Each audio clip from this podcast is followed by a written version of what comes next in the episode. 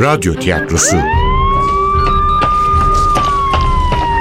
Başkomiser Nevzat'ın maceraları başlıyor.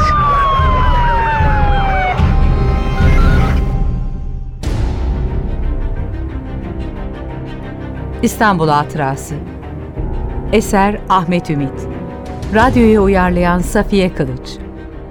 Seslendirenler Başkomiser Nevzat Nuri Gökaşan Ali Umut Tabak Zeynep Burcu Başaran Leyla Barkın Nilgün Kasapbaşıoğlu Efektör Ufuk Tangel Seslendirme Teknisyeni Yakup Ateş Yönetmen Aziz Acar. İstanbul Hatırası'nın önceki bölümünde Maktul Necdet Denizer'in eski karısı Leyla Barkın'a ulaşmıştık. Topkapı Müzesi'nin müdüresi olan Leyla Hanım istemeye istemeye görüşmeye talebimizi kabul etti. Size nasıl yardım Önceki akşam birlikte yemek yediği eski kocasının öldürüldüğünü bizden öğrendi. Soğuk, Ne? mesafeli bir kadındı. Yanılmış olamaz. Cesedin saray burnunda bulunmuş olması onu dehşete düşürmüştü. Ceset, ceset orada mı bulundu? Sepetçiler kasrını Necdet seçti. Bana sorsa belki de oraya gitmezdim. Yemeğe gitmek bile hataydı. Zaten kavga ettik. Kavga mı ettiniz? Peki niye? Bakın Necdet'i ben öldürmedim. Ona kızdığım doğru ama ben kimseyi öldüremem. Çünkü insanları öldürerek sorunların çözülebileceğine inanmıyorum. O kadar çok katil görmüştük ki bu sözler ne beni ne de yardımcımı etkilemişti. Fakat tansiyonu yükseltmenin bir alemi yoktu. Ali'ye kibar ol diyen bir bakış atarak durumu toparlamaya karar verdim. Yanlış anladınız. Sizi cinayetle suçlamıyoruz. Biz sadece Necdet'i tanımak istiyoruz. Çünkü katilin profilini çıkarmamız için öncelikle maktulü iyi tanımamız gerekir. Siz de işinizi yapıyorsunuz tabii. Ama beni de anlamalısınız. Yıllarca birlikte yaşadığım bir adamın ölüm haberini aldım az önce. Bakın, isterseniz daha sonra geliriz. Siz düşünün, sonra konuşalım. Yok, yok sizi bir daha yormayayım buraya kadar. Ben iyiyim, konuşalım lütfen. Ne sormuştunuz? Necdet'le buluştuğunuz geceyi anlatıyordunuz. Evet o gece. 31 Mayıs gecesi bizim evlilik yıl dönümümüzdü. Alın size bir tuhaflık daha. Bitmiş evliliklerinin yıl dönümünü kutlamışlar. Yüzümdeki ifadeyi fark edince açıklama gereği duydu. Bitmiş bir evliliğin yıl dönümünü kutlamanın saçma olduğunu düşünüyorsunuz. Bence de öyle. Aslında böyle bir kutlama yaptığımız plan da yoktu. Necdet o kadar ısrar etmeseydi davetini kabul etmeyecektim zaten. Çok önemli bir konu. Lütfen kırma beni dedi. Ben de kirlenmemiş anıların hatırına kabul ettim. Yemek yiyeceğimiz yeri bile merak edip sormamıştım. Necdet gelip beni müzeden aldı. Pazar günleri de mi çalışıyorsunuz? Hı, Bakmayın bugün evde olduğuma. Akşama üniversiteden misafirlerim olmasa yine müzede olurdum. Bize durdurak yok. Bu saraya gönül vermişler için tatil tatlı bir hayal. Neyse. Necdet sarayın Hümayun kapısından aldı beni. Kırmızı spor arabasıyla gelmişti. Bak sürat yapacaksan arabana binmem diye uyardım. Çünkü hız manyağıydı. Ne yapacağı belli olmazdı. Merak etme pek uzağa gitmeyeceğiz zaten deyince bindim arabasına. Doğru söylüyormuş. Gülhane Parkı'nın içinden geçip sepetçiler kasrına girdik. O zaman anladım yemeği nerede yiyeceğimizi. Beni mutlu etmek için seçmişti burayı. Daha doğrusu yapacağı teklife uygun bir atmosfer yaratmak için. Yoksa yeniden evlenme mi teklif etti? Onun gibi bir şey. İlişkiye yeniden başlamamızı istiyordu. Kabul etmem için de tıpkı evlilik teklifinde yaptığı gibi tarihi bir mekan seçmişti. İlkini kabul etmiştim ya, ikincisine de evet diyeceğimi sanıyordu. Ama etmediniz. Etmedim tabii. Neden? Yani sakıncası yoksa açıklayabilir misiniz? Sizi üzmeyecekse. Artık beni hiçbir şey üzemez. Teklifini kabul etmedim çünkü Necdet bir zamanlar benim evlendiğim adam değildi artık. Evlendiğiniz adam nasıl biriydi? idealist biriydi. bilim için canını bile verirdi. Ama değişti. Tek kuruş beklemeden kızgın güneşin altında yüzü gözü toz içinde geçmişin izini bulmaya çalışan arkeolog gitti. Yerine dokunduğu, ilgilendiği her şeyi paraya çevirmeye çalışan bir iş adamı geldi. Böyle bir insanla birlikte yaşayamazdım. Yani yeniden başlasaydık hayatım cehenneme dönecekti. Samimi görünüyordu. Odaya girdiğimizdeki o soğuk halinden eser kalmamıştı. Ama Necdet hayır cevabınızı kabul etmedi değil mi? Etmese de anlayışla karşıladı. Daha doğrusu öyle göründü. Necdet duygularını saklamayı çok iyi bilirdi. Çok da sabırlıydı. Ne kadar kararlı olursanız olun, istediği sonucu alana kadar yakanızı bırakmazdı. Necdet'ten bahsederken geçmiş zaman kipini kullanmaya başlamıştı. Ölüm haberini az önce aldığı bir yakınının yokluğunu kolayca kabullenmek pek alışıldık bir durum değildi. O zaman kavgayı siz çıkardınız. Necdet o kadar sakin kalmayı başardığına göre Her insanın bir sınırı vardır Ali Bey. Necdet'in de vardı. Evet, kavgayı ben başlattım. Fakat o sürdürdü. eğer özel değilse neler olduğunu anlatır mısınız? Özel ama değerli değil. Aslında son derece basit. Necdet yeniden birlikte olalım deyince ona güvenmediğimi söyledim. Bırak birlikte olmayı seninle seyahate bile çıkmam dedim. Üstelik en küçümseyici tavrımla söyledim bu sözleri. Başka biri olsa kalkıp giderdi ama Necdet gitmedi. Haklısın. Sana karşı çok yanlış yaptım ama artık yapmayacağım dedi. Ama onu iyi tanıyordum. Değişmeyecekti. Bu iş olmaz. Benim bir hayatım var onu bozma dedim. Anlamadı. Kendince şirinlikler yaparak beni ikna etmeye çalıştı. Sevimli görünmeye çalıştıkça daha itici oluyordu. Yine de nezaket gösterip sesimi çıkarmadım. Ta ki lafı geçmişteki mutlu günlerimize getirinceye kadar. Lütfen sus diye rica ettim. Ama dinleyen kim? Ay zıvanadan çıkmıştım. Utanmıyor musun bunları anlatmaya? Beni terk eden sen değil miydin? Şimdi nasıl bunları söylersin diye yüksek sesle konuşmaya başladım. Ay yan masadakiler dönmüş bize bakıyordu ama umurumda bile değildi. Kendimi kaybetmiştim. Necdet'e hakaret etmeye, kötü sözler söylemeye başlayınca kadehimdeki içkiyi kafasına boca edip restoranı terk ettim. Olanları alaycı bir üslupla anlatmaya çalışmasına rağmen içindeki acı öyle büyük, yarası öyle tazeydi ki sesi hala sinirden titriyordu. Ona bakarken eski eşinden nefret mi ediyor yoksa onu hala seviyor mu anlamakta güçlük çekiyordum. Necdet neden sizinle yeniden birlikte olmak istiyordu? Beni hala sevdiğini söylüyordu. Seviyor muydu? Bilmiyorum. Bilmek de istemiyorum.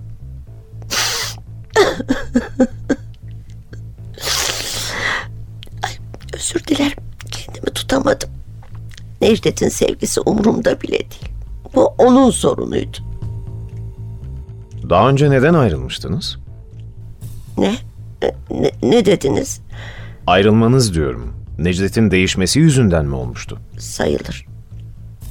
Asistanımla ilişkiye girmişti.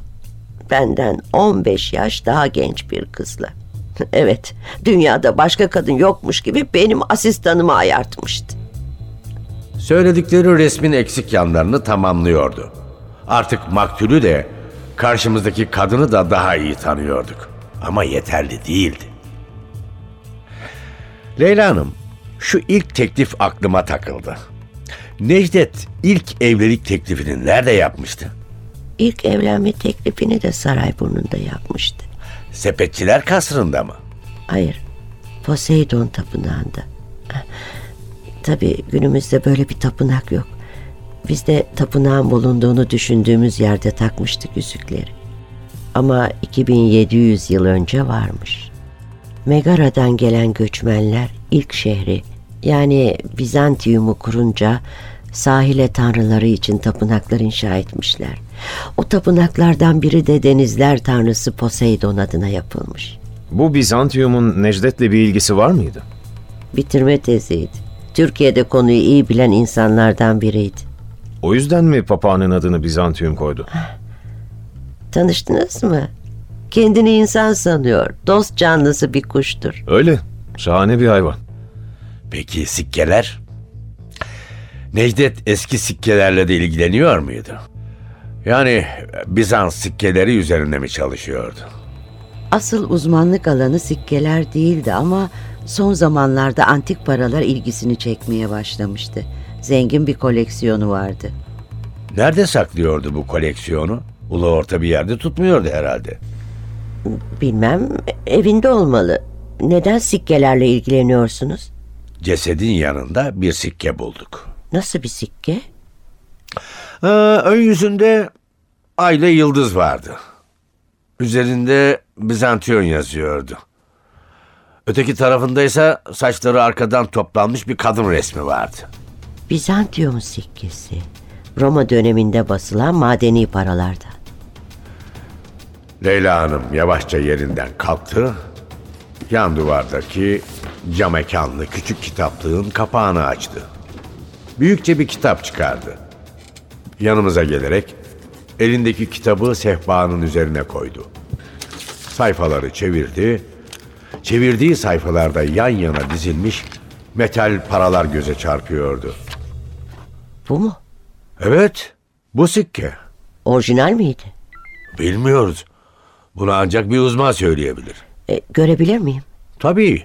Emniyete gelirseniz memnuniyetle gösteririz. Peki sikkenin arka yüzündeki kadın kim? Ay tanrıçası Hekate. Bizantium'a yardım ettiği söylenir. Hatta şöyle bir olay da anlatılır. Büyük İskender'in babası 2. Filip Bizantium'u ele geçirmek ister. Ordusunu aysız, yıldızsız, karanlık bir gecede şehrin yakınlarına kadar sokar. Birden gökyüzünde ışıklar patlar, yıldızlar yanar, ortalık gündüz gibi olur. Aynı anda köpekler dolumaya başlar. Bütün bir kent uyanır ve önlem alır. Böylece Bizantium o gece ay tanrıçası Hekate'nin yardımıyla kurtulur. Şu ay yıldız. Bizantium kentini kuranlar Türk müymüş? Yani paralarının üstüne ay yıldızı basmışlar ya. Allah iyiliğinizi versin Ali Bey. 2700 yıl öncesinden söz ediyoruz. O zamanlar atalarımız henüz Orta Asya bozkırlarında at koşturuyorlardı. Kim o zaman bu adamlar? Yunanlar. Yunanlar mı? Evet Yunanlar. Ama dert etmeyin. Gökyüzünde ayla yıldızın buluşması pek kolay rastlanacak bir olay değil. O yüzden bizden binlerce yıl önce de başka kavimler bu sıra dışı olayı kendilerine sembol yapmışlar. Örneğin Sümerler de ayla yıldızı kullanmış.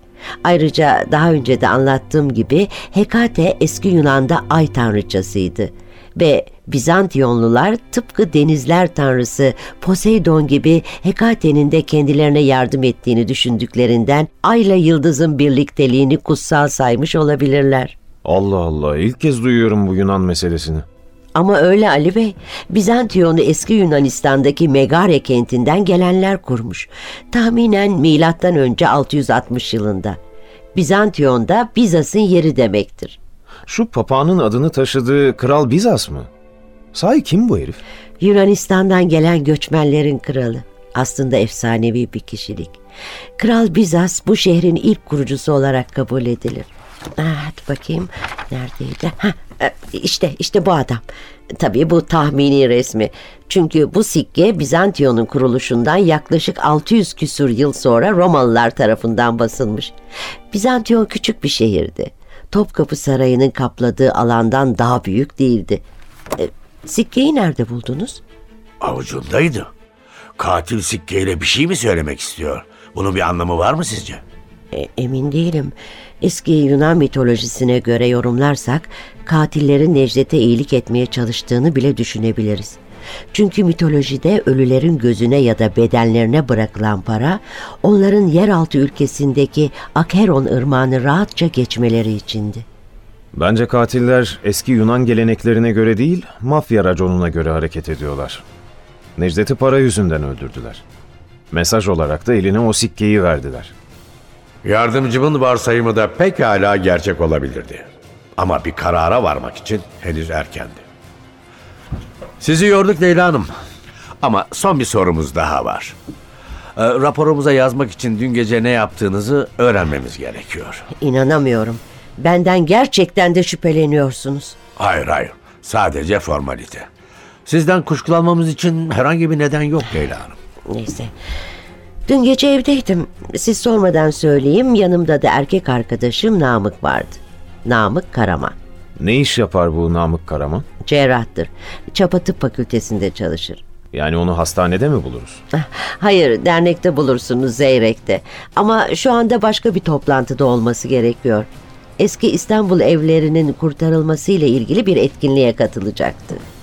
Leyla'nın evinden ayrılıp bir zamanlar görkemli sarayların, kutsal kiliselerin, muhteşem anıtların olduğu küçük Ayasofya'nın çok da geniş olmayan sokaklarından geçerek aracımızın yönünü Sultanahmet'e çevirdik.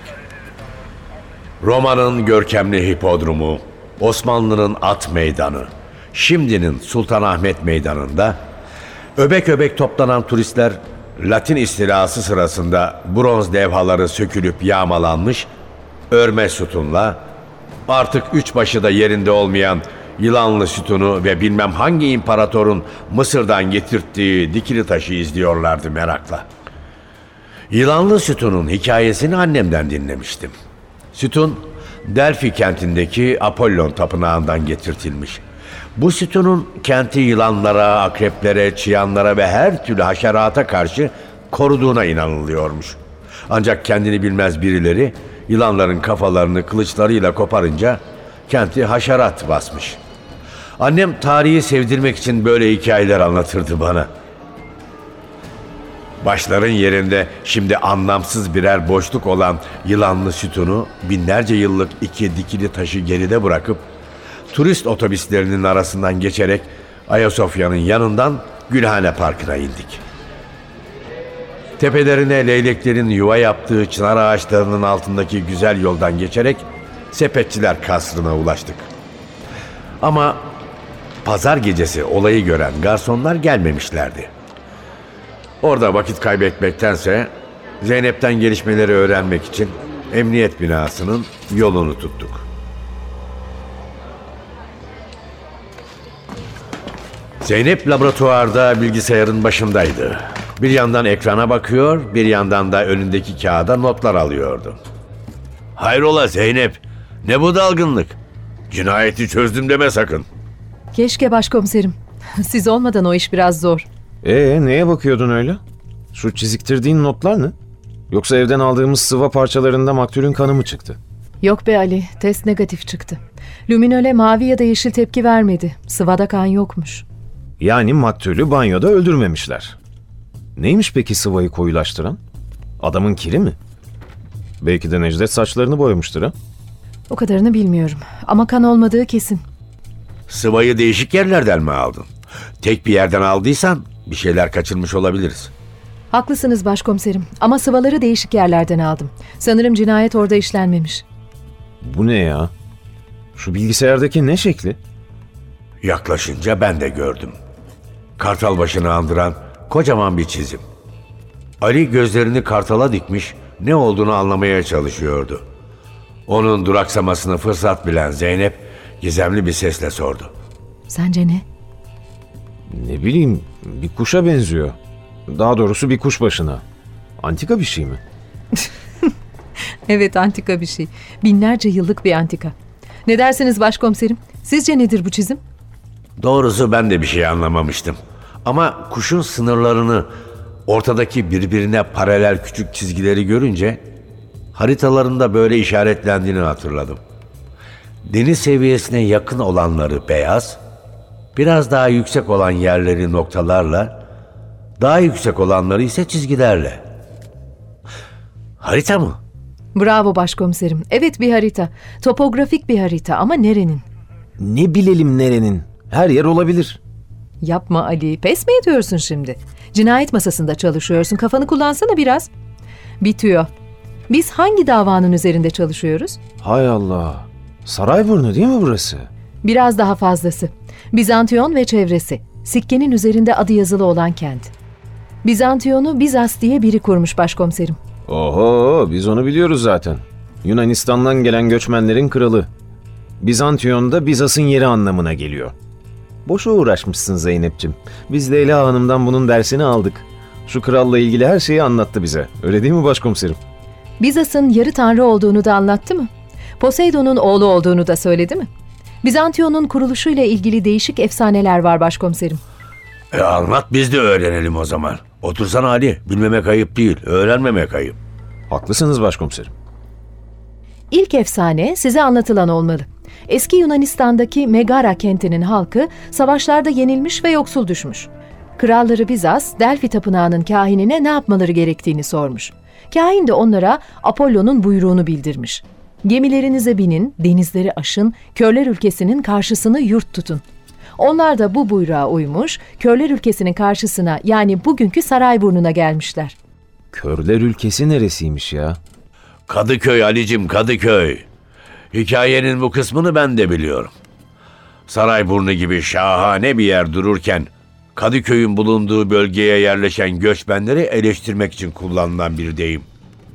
Yani siz güzellikleri göremeyecek kadar körsünüz demeye getirmişler. Sadece güzellikleri değil başkomiserim. Bizantiyon üç yanı denizlerle çevrili olduğundan savunmaya da elverişliymiş. Tabi stratejik önemi de var. Boğazdan geçen gemilerden de vergi alıyorlarmış. Haraç desene şuna. Deli dumrul hesabı. Geçenden 3, geçmeyenden 5 akçe. Ve balık sürüleri. Kentin başlıca besin kaynağı. Palamutlar, uskumrular, lüferler. Daha ne tür balıklar vardı o zamanlar kim bilir. Benim çocukluğumda bile lüfer çıkardı Haliç'ten. Hepsinin neslini kuruttuk ya. Neyse işte Sarayburnu'nun bu olanaklarını göremeyip Asya yakasına yerleştikleri için onlara kör, köylerini kurdukları yere de Kalkedon demişler. Adamlar hakikaten körmüş ama. Sarayburnu dururken insan Kadıköy'e yerleşir mi? Sadece manzarası için bile orada kalırdım be. Ben de Sarayburnu'nu seçerdim valla. Bir düşünsene Ali, o zamanlar her taraf ormanlık, etrafta ne biçimsiz binalar var, ne insan kalabalığı. Şehir dediğin yer küçük bir liman, bir kale, etrafında orman ve deniz. Bir an Zeynep'in anlattığı gibi hayal etmeye çalıştım İstanbul'u. Yok olmadı. Her yanı betondan bir heyhula gibi kaplayan devasa binaların çirkin görünümlerini silip binlerce yıl öncesinin antik kentini canlandıramadım gözümde. Zeynep de Ali de susmuştu. Yoksa onlar da benim gibi Bizantiyon'u hayal etmeye çalışıyor da bir türlü beceremiyorlar mı diye düşünürken Hepsi bu mu? E iyi de bunları biliyorduk zaten. Patlama Ali. Asıl efsaneyi şimdi anlatıyorum. Bu efsanenin kökleri Zeus'a kadar uzanıyormuş başkomiserim. Olimpos'un en büyük tanrısı çapkınlığıyla ünlü Zeus'a. Zaten Yunan efsanelerinin hepsi de Zeus'a uzanır. Zeus bir gün Argos kralının güzelliğiyle ünlü kızı Io'yu görmüş. Görür görmez de aşık olmuş. Zeus'un yeni aşkı baş tanrıça Hera'nın kulağına gitmekte gecikmemiş. Zaten Zeus'un çapkınlıklarından bıkan Hera, kocasının yeni kaçamağını öğrenince büyük bir öfkeye kapılmış. Zeus'a diş geçiremeyeceğinden sevgilisi Io'dan intikam almak istemiş. Bunu haber alan Zeus, Io'yu korumak için kızı beyaz bir ineğe çevirmiş. Ama Hera bunu da öğrenmiş. İneği kaçırtıp Argos'u başına nöbetçi dikmiş. Zeus durur mu? Hemen Tanrı Hermes'i gönderip Argos'u öldürtmüş. Olanları öğrenen Hera, beyaz bir inek şeklindeki Io'nun rahatını kaçırmak için ona bir at sineği musallat etmiş. Io sinekten kurtulmak için kilometrelerce koşmuş. Boğaza gelince kendini sulara atmış. Yüzerek karşıya geçmiş. Boğaz içinin ilk adı olan Bosforus sözcüğünün anlamı da bu efsaneden geliyormuş. Bosforus Yunanca'da boğa geçidi demekmiş. Neyse işte. Sinekten ve Hera'nın öfkesinden kurtulmaya çalışan Io'nun yolu sonunda Haliç'e düşmüş. Zavallı Io, Haliç'in tepelerinin arasında Keroessa adında bir kız doğurmuş. Keroessa'yı su perisi Semestra büyütmüş.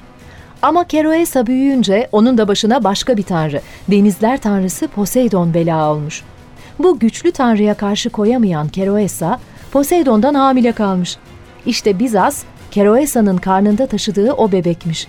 Bu yüzden büyük bir kral olmuş. Bu yüzden Bizantiyon adındaki o muhteşem kenti kurabilmiş. İşte maktulün avcunda bulduğumuz sikke de bu kentin sikkesiymiş. Hayır Zeynep'ciğim. O sikkeyi Bizantiyonlular değil Romalılar bastırmış. Üstelik yüzlerce yıl sonra. Sahi Zeynep, Bizantiyon ne zaman Romalıların eline geçmiş? Okudukların arasında bu konuda bir bilgi var mı? Var başkomiserim. Bunlar ne kadar doğrudur bilemiyorum çünkü internetten araştırdım. Aslında sizin Leyla Hanım'dan aldığınız bilgiler daha doğrudur. Ama okuduğum sayfalarda... Hmm, evet, şöyle yazıyor.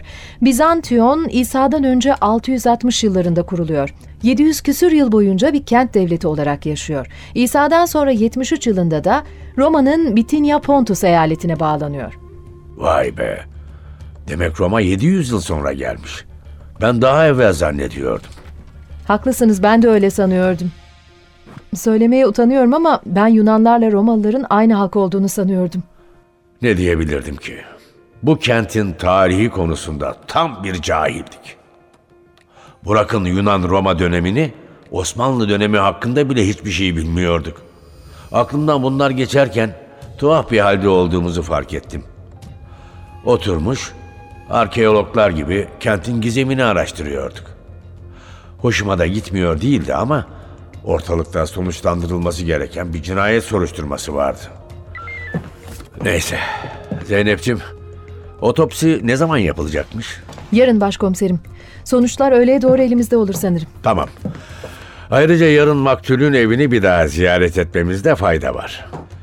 Leyla'nın bahsettiği şu sikke koleksiyonu belki evdedir. Necdet'i de iyi bir etüt etmemiz lazım.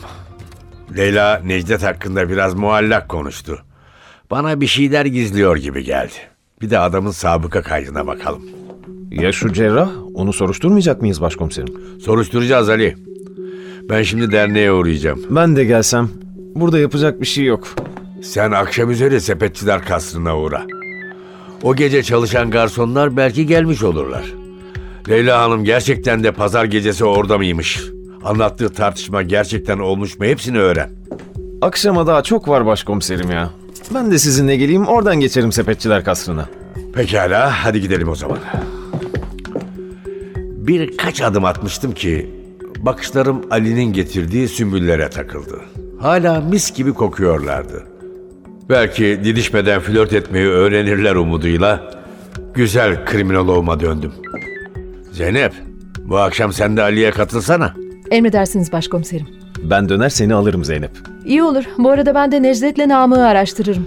Çocuklar, sahi sepetçiler kasrına gitmişken akşam yemeğini orada yesenize. Misafirim olmasaydı ben de katılırdım size. Biraz pahalıdır ama manzarası şahanedir.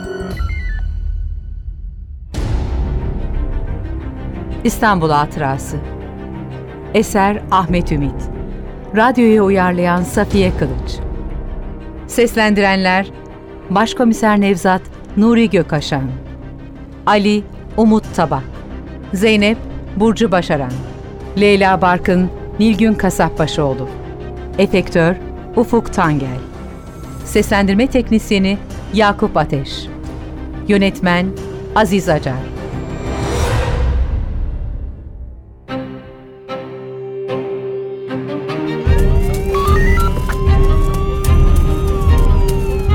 Radyo tiyatrosu. Başkomiser Nevzat'ın maceraları